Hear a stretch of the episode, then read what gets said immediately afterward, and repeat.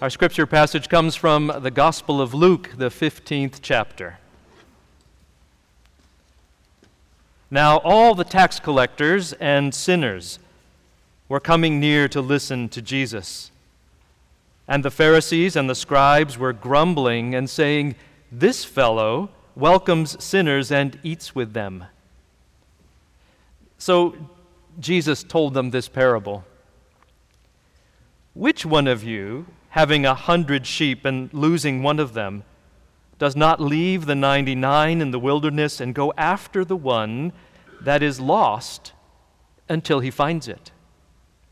And when he has found it, he lays it on his shoulders and rejoices.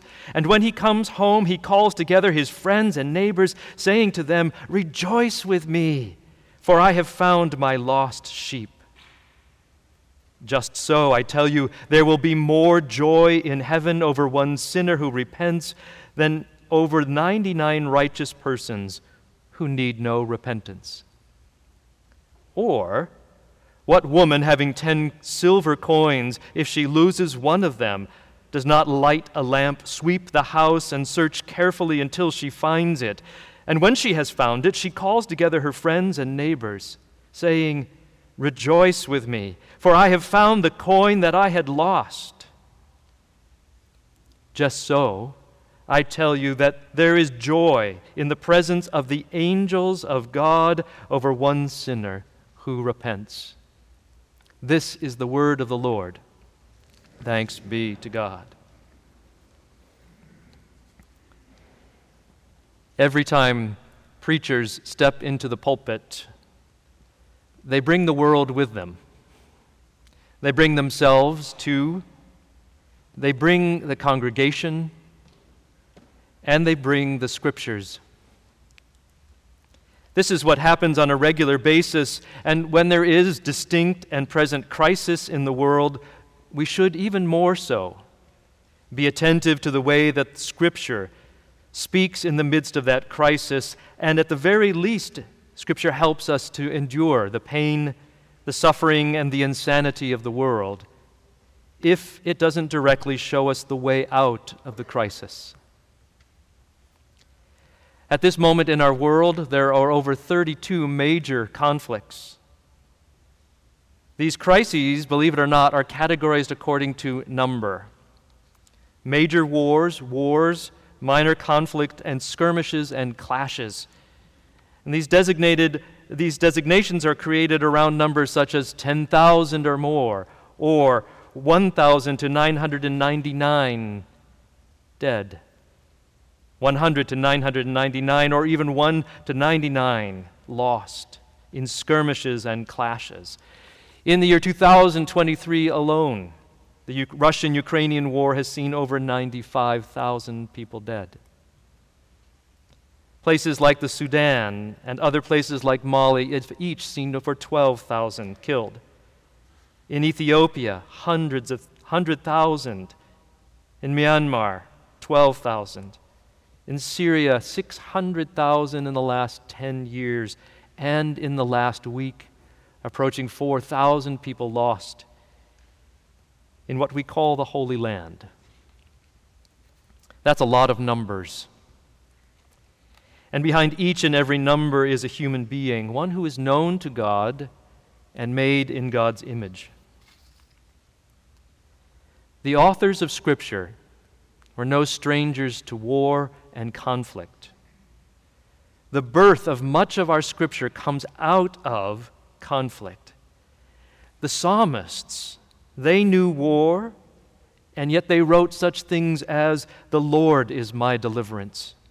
Whom shall I fear? The Lord is the stronghold of my life. Of whom shall I be afraid? Though an army encamp against me, yet my heart shall not fear. And though war rise up against me, yet will I be confident. It takes a lot of courage. Courage to speak so glowingly of God's faithfulness when one is in the midst of war. And since the time that the Psalms were written, over 2,500 years ago, we may have lost the immediacy and the, and of the sense of presence of war and conflict. when we read them now, we spiritualized them. We made actual wars mentioned here into spiritual battles between flesh and spirit, not necessarily conflicts between human beings made in God's image who distort that image in choosing hatred over loving kindness. And anytime that we feel spiritually oppressed, we turn to those scriptures and we do find solace and comfort in them, but we must never lose tra- sense never lose track of the sense that out of lived experience the psalmist makes tr- such claims as trust in the Lord. Trust in the Lord in good, trust in the Lord in bad, trust in the Lord and the Lord's peace. It is truly a faithful act to turn to Scripture and know that God promises to be with us in the midst of whatever hardships, woes, or wars come our way. And the most important thing is to remember that Scripture does not speak promises in a vacuum, not too lightly proclaiming God is good all the time, all the time, God is good. The words of Scripture come out of the lived experiences of those who know deep woe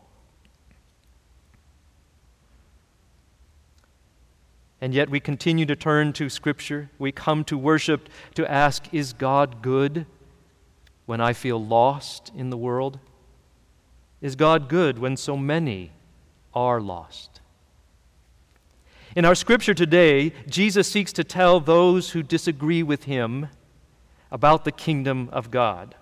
You know that place that we are to seek beyond all else the kingdom of God, the realm of God, a universe in which the lost are found. One sheep is lost. The shepherd goes in search of that one and leaves the 99 behind. Ten coins there were, one is lost, and the one who seeks and searches finds the one. The funny thing is about these two parables is that neither the sheep nor the coin seem to have any consciousness of being lost. We don't hear the coin say, Hey, I'm over here. You're getting, you're getting warmer. Warmer. Oh, no, colder now. Uh, warmer. Or do we ever hear the sheep say, Gosh, I'm sorry that I've got all this grass to myself.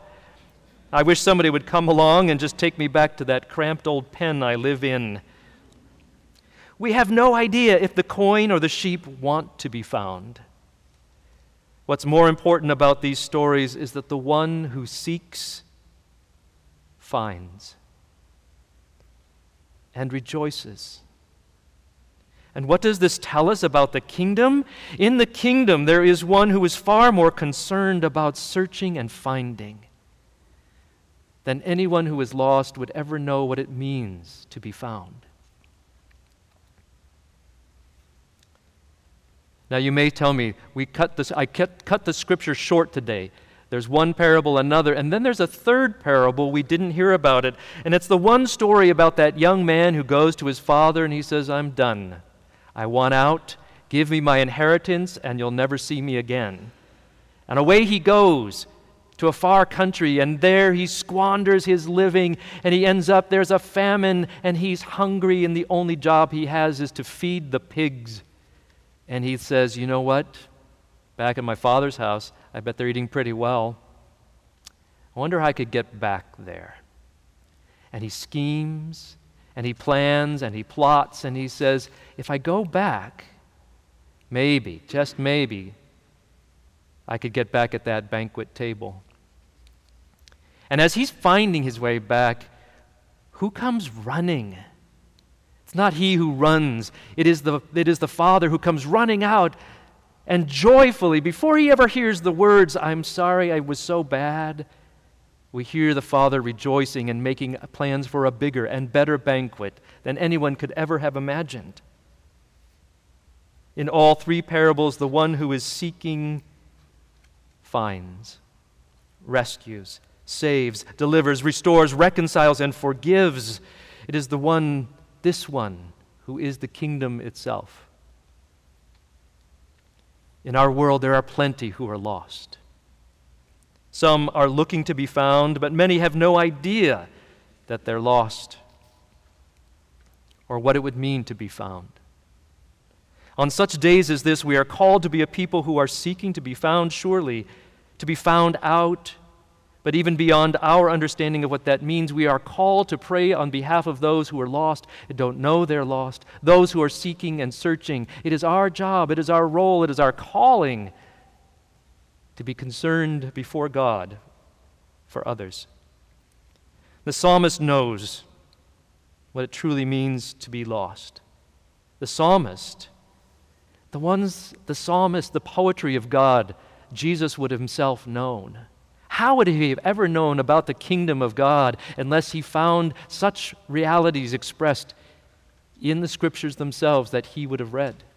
And so he hears the voice of the psalmist saying, Out of the depths, O Lord, I cry to you, hear my voice. And if you're not feeling that depth today, then pray for those who do. How do we poise ourselves to be found and to pray on behalf of others? We turn to the Scripture and we find how those who spent their lives in the midst of conflict and struggle and war who wrote about the promises of God. And so we hear from Psalm 34 the psalmist, out of the depth of human despair, find this voice I sought the Lord, and the Lord answered me and delivered me from all my fears. And this verse speaks to the very heart of our sense of being lost. It forms the basis on which our reliance on all the claims of God's faithfulness is based. It is the voice we cling to when we pray for others who are lost. And the psalmist speaks out of the depth of human experience I will bless the Lord at all times. I, the Lord's praise shall be continually on my lips. What does it mean to bless the Lord? I thought the Lord blessed us. It means actually to get down on your knees and say, I adore you, O God, and I am humble before you. It means that in the midst of daily life, and especially at the most difficult moments, we are called to stop and to humble ourselves and say, I am reliant upon you, O God, for all of life. I thank you for this breath that you have given me that I might praise you. I might, in hope, trust that you are there. And even if we do not understand how God is going to make good out of a difficult situation, to find those who are lost, we are to praise God, not only with the words that make it past our lips, but with that inner voice as well that says, My soul makes boast in the Lord. Let the humble hear and be glad. And what is this soul? It is all that God has made us. It is life, it is breath. It is our body, it is our spirit, it is everything that we are. And the psalmist would have known this and says, My soul boasts in the God, the God that is good. And when the world and when the world humbles me, I turn to God and give thanks for breath, for life, and for another opportunity to serve God faithfully and lovingly. lovingly. I praise God for seeking me, for in such seeking I am found. Oh, magnify the Lord with me. And let us exalt the name, the Lord's name, together. Praise, praise, praise the Lord. Praise God's holy name. Alleluia. Praise God's holy name. Alleluia. Praise God's holy name. Alleluia. The words magnify and exalt, they suggest the movement upward, up a steep a steep climb up to the mountaintops, arduous on the journey to go up and to find that place where there is rarefied air, that we might breathe in and fill our lungs with clarity. And there, revig- revigorated and revived, we praise God on God's holy mountain. Let us exalt and magnify God's holy name. Hallelujah. Praise the Lord. And especially, not just when we're breathing in that rarefied air, but when we are in, midst, in the midst of the rubble of destruction and the dust that arises therein. I sought the Lord, and the Lord answered me and delivered me from all my fears. I cannot, I cannot imagine a verse more personal to me and to each of us. Imagine God setting us free from each and every fear. the only thing that truly binds us, the only thing that causes us to do harmful things to others and ourselves. And God is the one who delivers, who rescues, who emancipates, who saves from fear. Hallelujah. Let us praise God's holy name. Let us seek after God together in our praise, our prayers, and in our service. And look to the Lord and be radiant so that your faces shall never be ashamed. Wow. We hear about Moses who goes up that mountaintop to meet with God. And in their, in their interaction, their communion, Moses comes back down and he, he comes among the people, and all the people go, Whoa, you're too bright. They asked Moses to put on a veil because his face is shining after meeting with God. Would that we know a little bit of that. Our eyes have been occluded, darkened, to seeing the radiance of God in our brothers and sisters all around us. And once we see that radiance, we could never do harm. Hallelujah.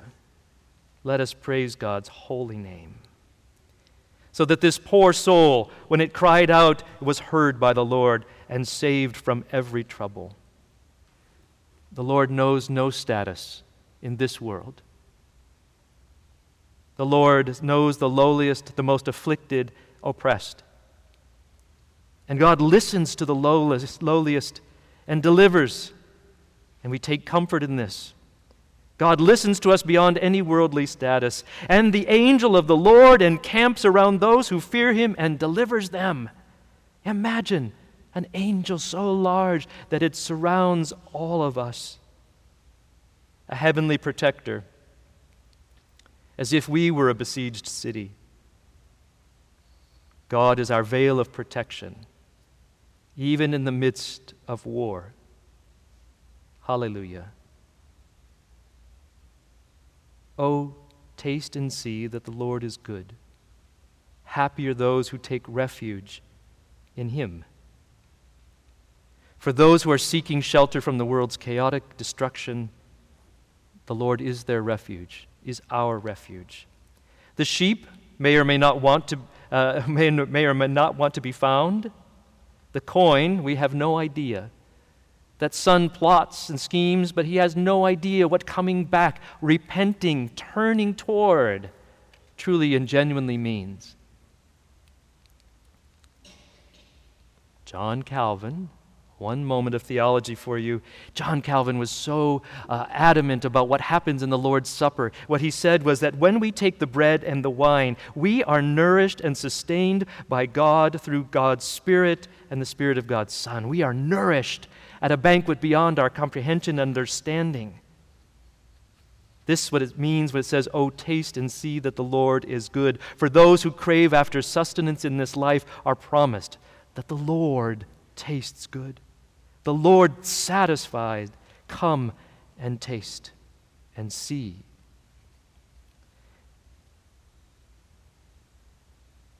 Even in the midst of all of this, the promises the fears, ministers struggle as much as anyone else with the great tragedies that come to us in the world. And yet we enter the pulpit time and time again to say, Taste and see that the Lord is good. And we have to say it in such a way that it's beyond an empty platitude. So uh, this sermon is preached as much to me, myself, as to all of us to say that we turn to Scripture because it is our calling our calling to the God who is the God of the lost and the found. It is for us to gather around Scripture and to hear its promises, and in our prayers and in our praise, to put forth our faithful trust in a God who remembers each of us by name. The God whose holy name we have praised knows your name, knows my name. We are not numbers. we are called by God's own sacred name. And we are to pray for the lost and for those who want to be found and those who have no idea where they are. And we come together and we pray that the angel of the Lord surround us and them and bring all safely home to God's holy banquet. This we pray this day and forevermore that it be so. Thanks be to God.